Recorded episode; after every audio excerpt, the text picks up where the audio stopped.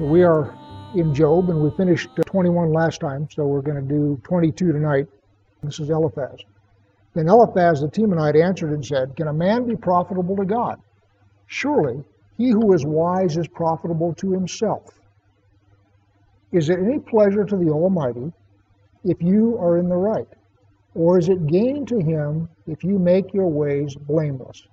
Job is a ringing refutation of Calvinism listen to what just got said. What he said is, can a man be profitable to God? In other words, is your righteousness of any value to God? Now, how many preachers have you heard said that, well, people think that you've come to God and you've done God some great big favor? You ever heard that sentiment expressed? The other part of that sentiment is that God doesn't need anything. Nothing that you do benefits God. So the accusation on Eliphaz's part is Job is acting haughty and he is acting as if his righteousness is somehow a benefit to God. In other words, I'm doing God some great big favor by following his rules and believing in him. That's sort of the argument. And it's mostly, in all fairness, taught to rebuke pride. Lots of people think that they've done God some great big favor by coming into his kingdom. And in that sense, it's right. However, as a general theological statement, it is not correct. Because your righteousness and your behavior do matter to God. And so, on the one hand, the idea that you're doing God some big favor by minding your own business and doing well as a corrective for pride is a good message. But the other part of that is you're not worth anything to God. You're not important to God. Your behavior is not important to God. And later on, one of them said, You're just a worm and dust. You're nothing. How do you get off standing up in front of God and declaring your righteousness when you're nothing? It's sort of a Calvinist idea. The idea that God made some people that are for the kingdom and some people that are not and you can't choose which one of those you are. It's just God's decision, and everything is basically in God's hands. And what Job is saying is, is my righteousness is something that God should take into consideration when he deals with me. And Job will say that in just a minute. But all throughout these three friends of his who are rebuking him, I would suggest lots of them right out of Calvinism. And you can get them preached to you in any church in the country today. Now, back to verse 2. Can a man be profitable to God? Surely he who is wise is profitable to himself.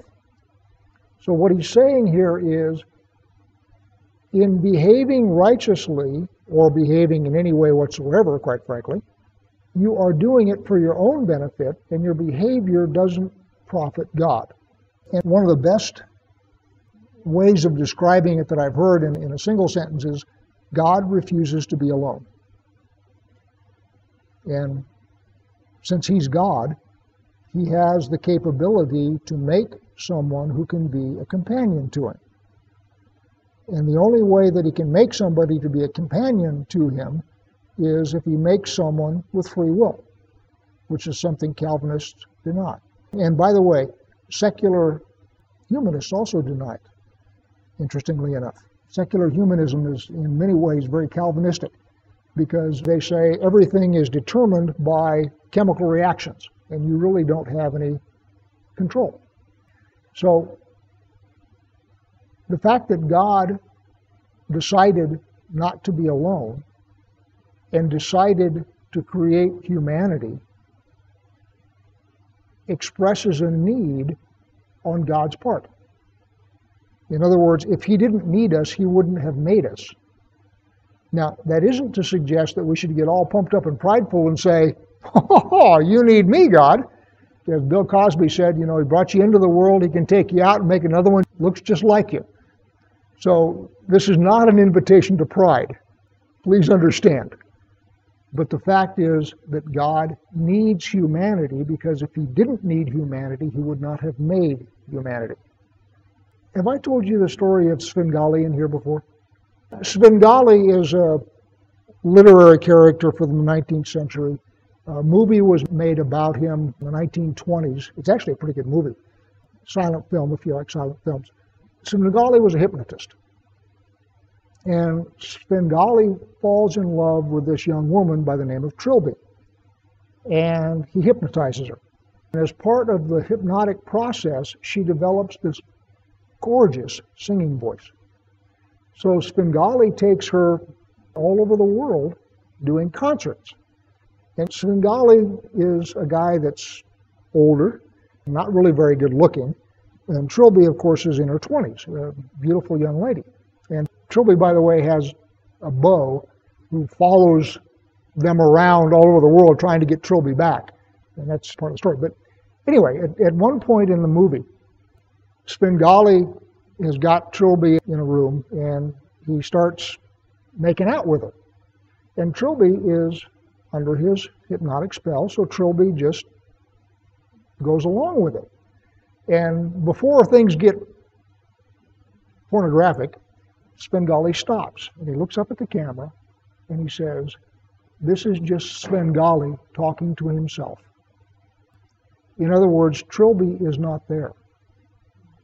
Trilby is, at that point, simply an artifact of Svengali's own will. There is no reciprocation on Trilby's part. So, for God to have a companion that is not just God talking to himself, he has to make someone who is truly separate from him, who truly has his own free will, his own ability to make decisions, his own ability to decide whether to reciprocate God's love or not. Because otherwise, it's just Svengali talking to himself. So, what you see in Calvinism and similar philosophies is this idea that God doesn't need anything, God is completely self contained. Whether or not you come to God, you don't do God any big favor either way. There's no profit to God, whatever you do. And what I'm telling you is that's not theologically correct. Now, to say one more time so that we get it on the tape several times, this is not an invitation to pride, because in that sense it's a good lesson. But in a general sense, it is not. And so, what Job has been maintaining this entire book is I have been honoring God I have been living my life according to the way God says I should live my life. I have been doing everything that I believe God would have me do. Therefore, God should not be treating me the way I am being treated. What's happening to me is fundamentally unjust. The Calvinist argument is who are you? You're nothing but a worm and dust. God can do anything with you he wants. And from a power perspective, that's true. But from a free will perspective, that's not. As you read through this, as I say, it's, it's a very Calvinistic set of arguments. So, anyway, what Eliphaz is saying is your good behavior is only for your own profit. It doesn't do any good to God. And you should be good simply because it's good for you. And so in verse 3, is there any pleasure to the Almighty if you are in the right? Or is it gain to Him if you make your way blameless? Well, actually, yes, it is. Because what you have done by making your way blameless is you have set yourself up so that you can, in fact, be a companion to God. And if you set yourself up so that you're wicked, you take yourself out of that realm. So yes, in a sense, in you know, one seven billionth part. I mean, I'm not suggesting it's a big thing, but yes, there is some profit to God in your behavior, and He desires you to do that. Otherwise, He wouldn't have made you. Otherwise, He wouldn't have given you free will, and otherwise, He would not have explained to you how He wants you to behave. He does care. Verse four. Is it for your fear of Him? that he reproves you and enters into judgment with you. In other words, he has reproved you and he has entered into judgment with you, is he doing that because you fear him? And of course, that's a rhetorical question, and of course, the rhetorical answer is no. God wouldn't enter into judgment and wouldn't reprove you if you were blameless. That's what's being said there. Let me read it again now. Is it for your fear of him that he reproves you and enters into judgment with you? Is not your evil abundant? There is no end to your iniquities. So the Calvinist argument here is God is just, God is fair. If this is happening to you, it's because you deserve it. So, verse 5 again Is not your evil abundant? There is no end to your iniquities. For you have exacted pledges of your brothers for nothing, and stripped the naked of their clothing. Extracted pledges of your brothers for nothing. What that means is extortion. A pledge would be something like uh, if you go to a pawn shop, for example, and you give them your watch and they give you some money, your watch would be a pledge. Extracting pledges for nothing would be extortion. You have extracted pledges of your brothers for nothing and stripped the naked of their clothing. The idea here is someone who is categorized as naked is someone who doesn't have a lot of clothing. And remember, one of the things that it says in the Torah is if you take your brother's cloak as a pledge, you have to give it back to him at the end of the day so he can sleep warm. So the idea of stripping the naked of clothing doesn't indicate that these people are all running around bare ass naked. It's that they have no defense. They have no wealth. They're vulnerable people. And you've taken their very clothing. Verse 7 You have given no water to the weary to drink, and you have withheld bread from the hungry.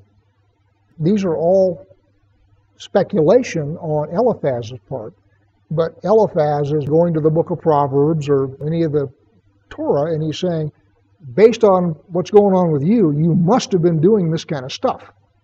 And by the way, just as an aside, in verse 6 and 7, these are all secret sins. These are sins that are committed against people who cannot make a stink. If you go to some prominent guy and you start going after his house or something like that, you'll be in court and it'll be in the media and all that kind of stuff. You got somebody who's a homeless person and you go out and you take his plastic bag away so he has to sleep in the rain, there's not going to be any consequence to you because this guy is defenseless. And it's the same thing with, you know, not giving water to the weary and holding bread from the hungry. These are all helpless people.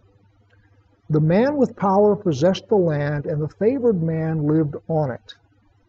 So, what that is saying is someone has taken control of land through power. You remember the story of uh, Ahaz and Jezebel? And the guy with the vineyard? The powerful, the king, brought forth worthless witnesses and got this vineyard. And then what he did is he used his power to take land and he gave it then to people who were his cronies. The man with power possessed the land, and the favored man lived in it. You have sent widows away empty, and the arms of the fatherless were crushed. Therefore, snares are all around you, and sudden terror overwhelms you, or darkness so that you cannot see, and a flood of water covers you. So he's listed all of God's poster children for people who are defenseless and people who you are not allowed to oppress. And it says all over the Torah, you got the fatherless, you've got the widow, you've got the stranger, and the poor. And you are not allowed to oppress those people. Because if you do, God will take up their cause. And what Eliphaz is saying here is God has clearly taken up somebody's cause against you there, bucko, Therefore, I am assuming that you have done all of these things to God's poster children for defenselessness. Down to verse 12. Is not God high in the heavens? See the highest stars, how lofty they are. But you say, What does God know? Can he judge through the deep darkness? What is being said here is the same thing, by the way, in Psalm 73. And what the wicked say is, God doesn't see or care what we do. He is not watching what we do. That's what that's saying. So God dwells in darkness and he can't see through the darkness to what we do. Therefore, it doesn't matter what we do because God is not watching. And you can read Psalm 73 and it says exactly the same thing, except for the darkness part. Verse 13. But you say, What does God know? Can he judge through the deep darkness? Thick clouds veil him, so he does not see, and he walks in the vault of heaven. So what he's saying is God is aloof, he's in heaven, there's a veil of darkness between us and him. He's wandering around the marble halls of heaven or wherever he's wandering around, he's not paying any attention to us. That's what he's accusing Job of having an attitude about. And as I say, it's the same exact thing as in Psalm 73, which I recommend to you. Verse 15 Will you keep the old way that wicked men have trod? They were snatched away before their time, their foundation was washed away. They said to God, Depart from us. And what can the Almighty do to us? Yet he filled their houses with good things. But the counsel of the wicked is far from me. So the idea here is people have walked in wickedness ever since they have been people. And what happens to them, according to Eliphaz, is their foundation gets snatched away and they get pulled away ahead of time. Yet, and I'm going to put in parentheses, for a time, God fills their houses with good things. In other words, you have wicked people who do, in fact, have nice stuff. Verse 19 The righteous see it and are glad, the innocent one mocks them, saying, Surely our adversaries are cut off, and what they left the fire has consumed. So the idea here is the wicked have good for a time. God fills their houses with good things. They are then snatched away before their time, and then the righteous see that and are glad. 21. Agree with God and be at peace. Thereby good will come to you. I've said this half a dozen times, but I'll say it again.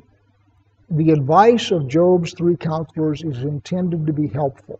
As I've said before, if you go into any church in the country and you walk in and say, I am a really righteous man, I do all the things right that God wants me to do. I'm following the law. I'm doing well. About half of the congregation come up trying to slap some sense into you. And it would literally be slap some sense into you. Because the attitude would be, no, you're not. What you're doing is you're operating in pride. And you better get yourself humbled real quick here before your pride catches up to you. So what his friends are doing here is essentially trying to slap some sense into him and get him off of his high horse and get him to give up his pride because then God will be able to deal with him in mercy. We've all read ahead in the book and we know that God rebukes his friends and we know that they're not helpful and we know that what they're saying is wrong, but that's not their attitude. Their attitude is, whoa, Job, you're really on a pride parade here you really need to come down off your horse and you need to get onto your face. That's what they're saying. So, 21 again. Agree with God and be at peace. Thereby good will come to you. Receive instructions from His mouth and lay up His words in your heart. If you return to the Almighty, you will be built up. If you remove injustice far from your tents, if you lay gold in the dust, the gold of Ophir among the stones of the torrent bed, then the Almighty will be your gold and your precious silver. So the idea of laying gold in the dust and gold of Ophir and the stones of the torrent bed, that means is take your gold and throw it in the river because you're depending on your wealth. What you need to do is you need to get rid of your physical wealth, you need to get some sackcloth and ashes on, and you need to hit your face, and then God will be your gold and silver. 26. For then you will delight yourself in the Almighty and lift up your face to God. You will make your prayer to Him and He will hear you, and you will pay your vows. You will decide on a matter, and it will be established for you, and light will shine on your ways. For when they are humbled, you say, It is because of pride, but He saves the lowly. He delivers even the one who is not innocent, who will be delivered through the cleanliness of your hands. All right, that's going to take a little unpacking. The part about once you humbled yourselves, you've gotten rid of the trappings of power and wealth, humbled yourself before God, God will then listen to you and your words will be established and things will go well with you. I mean, that part is, is, is cool. 29 is the one that's a little bit difficult. So 29 again. For when they are humbled, you say, it is because of pride. In other words, when somebody is humbled by God, you say it is because of pride, which is, by the way, what Eliphaz is saying to Job. So when they are humbled, you say it is because of pride, but he saves the lowly. God saves the lowly. Cool. He delivers even the one who is not innocent, who will be delivered through the cleanliness of your hands. You've heard the phrase, the prayer of a righteous man availeth much. So, what Eliphaz is saying here is when you get yourself right with God, your prayers will be even able to save those who are not innocent. Because you will be in right standing with God and God will listen to you. Sort of again like Moses. You know, Moses was able to save Israel in the face of God's wrath several times because Moses was in right relationship with God. So what Eliphaz is saying here is he delivers the righteous man. He delivers even the one who is not innocent, who will be delivered through the cleanliness of your hands. Almost sounds messianic, which it does. But it is a well established thing in Scripture and so forth that if you need prayer, you should go to someone who you consider righteous because the prayer of the righteous will be effective. And so, what this is saying is your prayer will even save those who are not innocent because you will be in right standing with God. You all remember the negotiation that God has with Abraham over Sodom. If we can find 10 righteous men in that city, I'll spare it. So the idea of the righteous being able to deliver those who are not themselves innocent is all over Scripture. And so what Eliphaz is saying is if you get yourself right, you will be in such a position. 23. Then Job answered and said, Today also my complaint is bitter. My hand is heavy on account of my groaning. Oh, that I knew where I might find him, that I might come even to his seat. Him, in this case, is God. So, oh, that I knew where I might find him, that I might come even to his seat. I would lay my case before him and fill my mouth with arguments. I would know that he would answer me and understand what he would say to me. Would he contend with me in the greatness of his power? No. He would pay attention to me. There, an upright man could argue with him, and I would be acquitted forever by my judge. So, this is a recurring theme. This is not the first time he said that he would like to be able to come into the presence of God and present his case. And remember, clear back in chapter 1, what was the bet between God and Satan? that if you take everything away from Job, he will curse you to your face. That was Satan's take.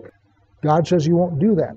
So here's Job saying, I wish I could come before his court because I know he would listen to me in my righteousness. I know that he would give me a favorable judgment because I know that he is good.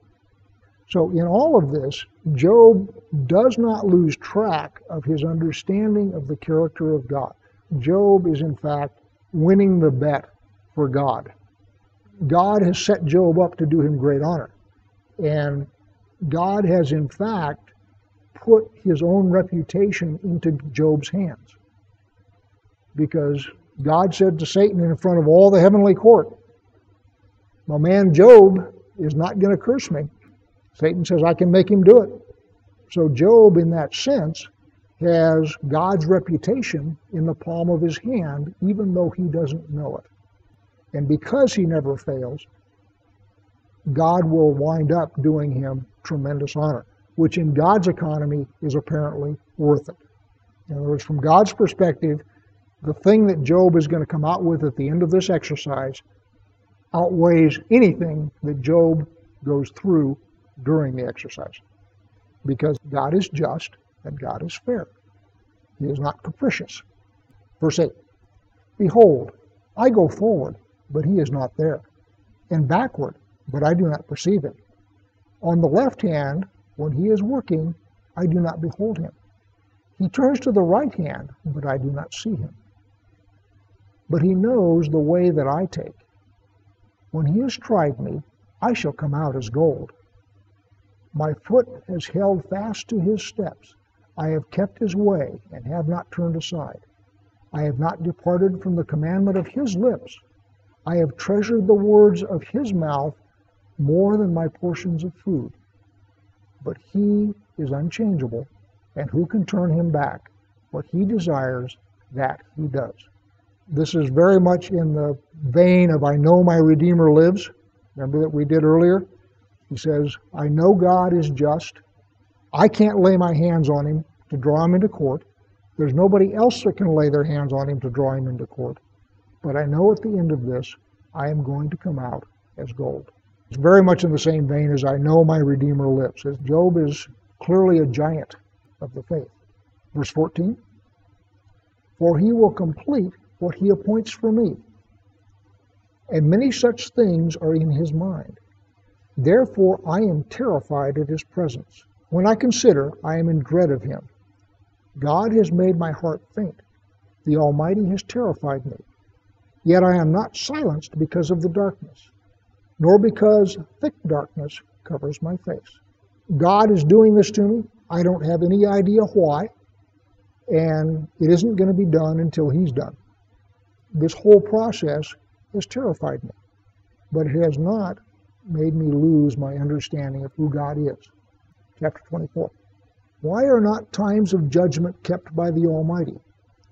And why do those who know him never see his days? Some move landmarks, they seize flocks and pasture them. They drive away the donkey of the fatherless. They take the widow's ox for a pledge. They thrust the poor off the road. The poor of the earth all hide themselves.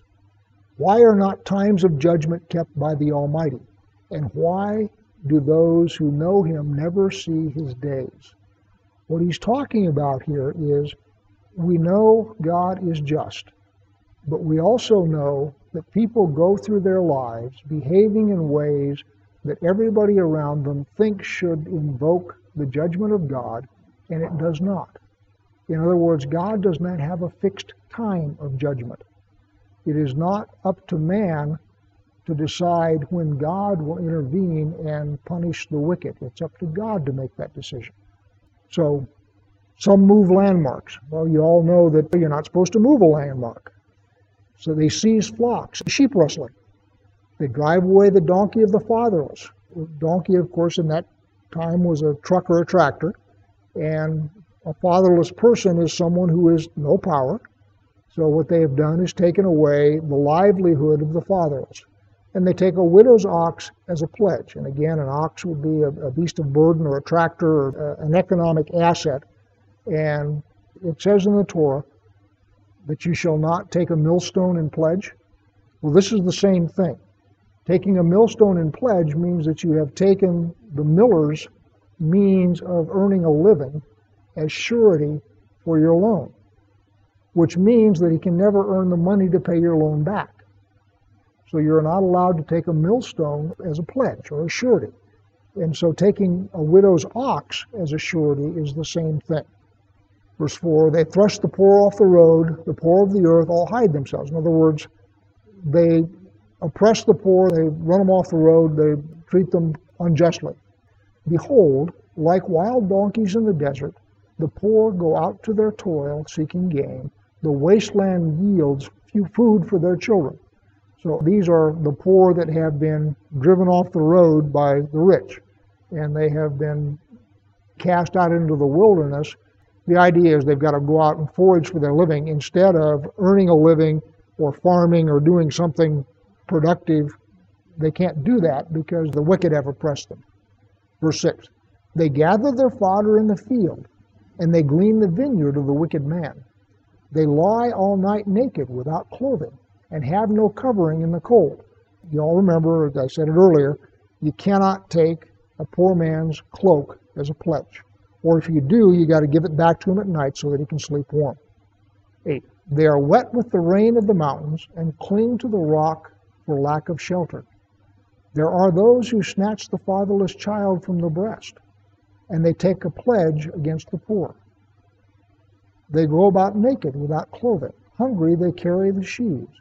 Among the olive rows of the wicked, they make oil. They tread the winepress, but suffer thirst.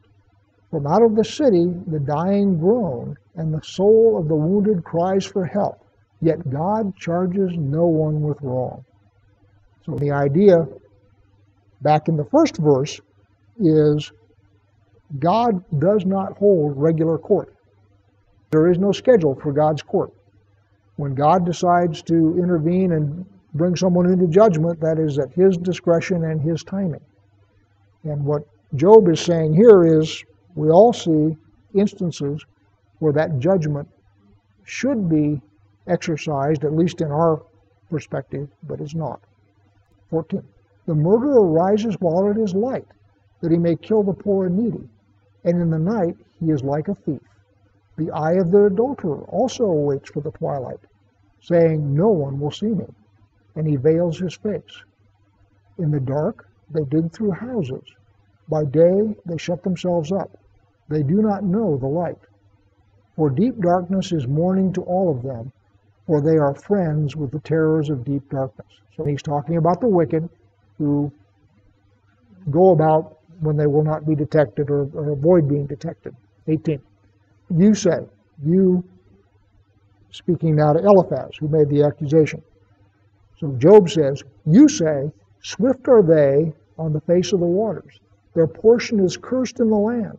No treader turns toward their vineyard. Drought and heat snatch away the snow waters. So does Sheol those who have sinned. The womb forgets them. The worm finds them sweet. They are no longer remembered, so wickedness is broken like a tree. So what he's saying is, your opinion of the wicked is all of this stuff is going to happen to them. What I have observed of the wicked is lots of them get along just fine.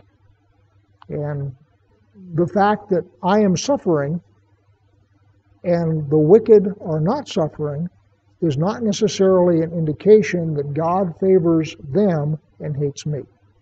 21. They wrong the barren childless woman and do no good to the widow. Yet God prolongs the life of the mighty by his power. They rise up when they despair life. He gives them security, and they are supported, and his eyes are upon their ways. They are exalted a little while, and then are gone. They are brought low and gathered up like all others.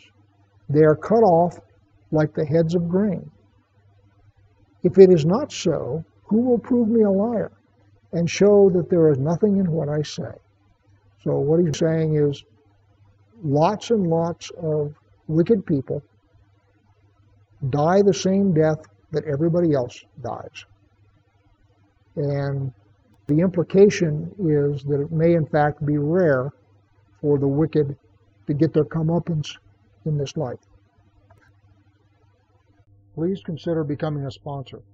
Please visit crimsonthread.com slash purpose for an explanation of what we're doing and perhaps to become a sponsor.